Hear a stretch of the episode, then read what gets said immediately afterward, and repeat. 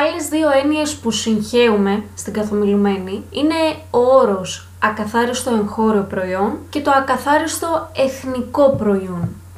Ακαθάριστο εγχώριο προϊόν είναι το συνολικό εισόδημα που δημιουργείται μέσα στην επικράτεια, στη χώρα δηλαδή. Περιλαμβάνει το εισόδημα που δημιουργούν οι μόνιμοι κάτοικοι και οι αλλοδαποί που ζουν μέσα σε μια χώρα αλλά όχι και το εισόδημα που δημιουργούν και αποστέλουν στη χώρα οι πολίτες της που ζουν στο εξωτερικό. Ακαθάριστο εθνικό προϊόν είναι το εισόδημα που αποκτούν όλοι όσοι ζουν μέσα στη χώρα, μέσα στην επικράτεια, καθώς και το μέρος του εισοδήματος που οι πολίτες της αποκτούν στο εξωτερικό και αποστέλουν στη χώρα. Δεν περιλαμβάνεται όμως το τμήμα του εισοδήματος που δημιουργείται μέσα στη χώρα από τους αλλοδαπούς και από στέλνετε στο εξωτερικό.